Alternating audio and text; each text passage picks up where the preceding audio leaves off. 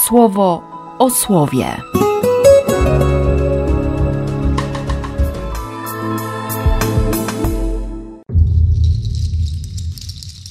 Jedenastego października, poniedziałek. Z listu do Rzymian.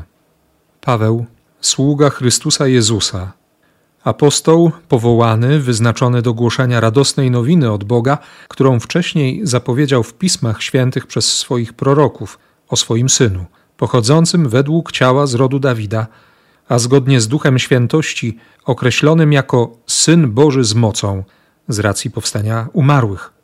To jest o Jezusie Chrystusie naszym Panu, z powodu którego otrzymaliśmy łaskę i tę misję, aby uzyskiwać posłuszeństwo wiary dla Jego imienia u wszystkich pogan, wśród których jesteście i wy, zaproszeni Jezusa Chrystusa, do wszystkich, którzy są w Rzymie, umiłowanych przez Boga, do zaproszonych świętych, łaska wam i pokój od Boga, naszego Ojca i od Pana Jezusa Chrystusa.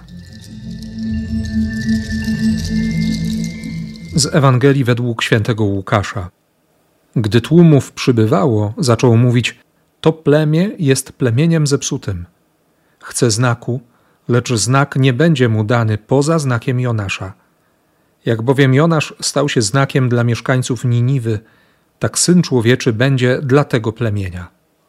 Królowa z południa stanie na sądzie z ludźmi tego plemienia i potępi ich, bo z krańców ziemi przybyła, by posłuchać mądrości Salomona, a oto tu coś więcej niż Salomon.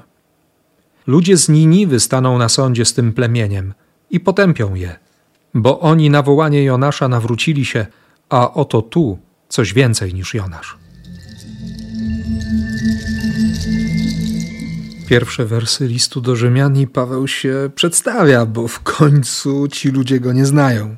Nie zakładał tamtej gminy, nie był jeszcze w Rzymie. Pisze ten list prawdopodobnie z Koryntu. I ciekawy jest ten kerygmat, który apostoł narodów już na początku tego listu proklamuje. Po pierwsze, Paweł jest sługą Chrystusa. Jest apostołem powołanym i wyznaczonym. I że ta dobra nowina została zapowiedziana wcześniej w Pismach.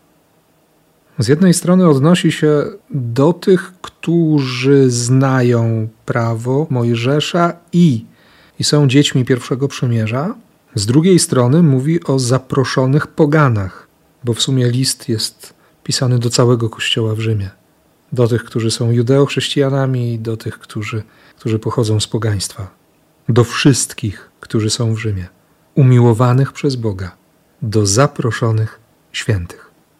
Święty, czyli oddzielony, nie? Wyłączony na niepodzielną własność samego Boga.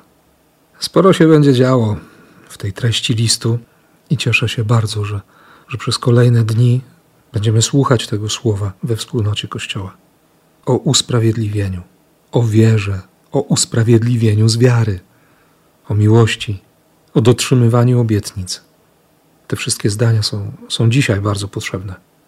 Mam nadzieję też, że to słowo ogarnie cały ten synod, który się rozpoczął, no i też wizytę naszych biskupów Ad limina apostolorum, że zaczerpną z tej tradycji, z tej ziemi przesiąkniętej krwią, od grobów Piotra, Pawła, z tego Kościoła w Rzymie, no i jedności z papieżem.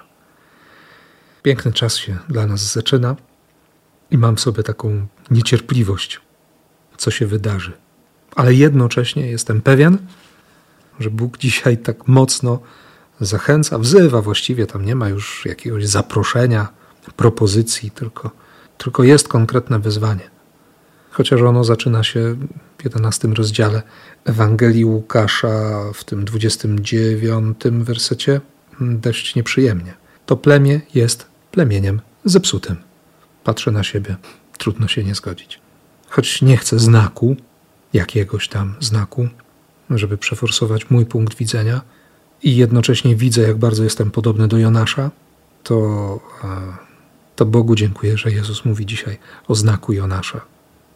Jaką on ma pokorę, że się opiera na tamtym proroku, który miał własną prawdę, serce bez miłosierdzia jeszcze potrafił robić wyrzuty Bogu, oskarżając Go, że jest tkliwy, że ma miłosierdzie, że ma litość, że jest łagodny. Jak Jonasz stał się znakiem dla mieszkańców Niniwy, tak Syn Człowieczy będzie dla tego pokolenia. Na pewno z jednej strony te 3 dni i 3 noce we wnętrzu stwora morskiego, jak Syn Człowieczy we wnętrzu ziemi. I tak właśnie inny z ewangelistów mówi o tym znaku Jonasza, ale myślę sobie, że chodzi o coś więcej. Nie? Treścią księgi Jonasza jest miłosierdzie.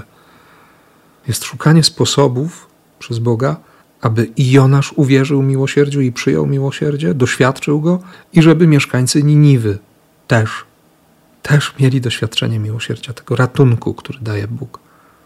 Jezus o niczym innym nie mówi. To jest sens. To jest łaska.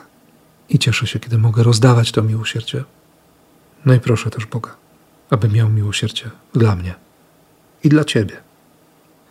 I na to, żebyśmy nie byli plemieniem zepsutym, ale żeby łaska się rozlewała i żeby inni, patrząc na nas, naprawdę uwierzyli miłości Boga i może się uśmiechnęli, jak patron dnia Jan XXIII, ten papież uśmiechu. Błogosławię całym sercem w imię Ojca i Syna i Ducha Świętego. Amen. Słowo o Słowie.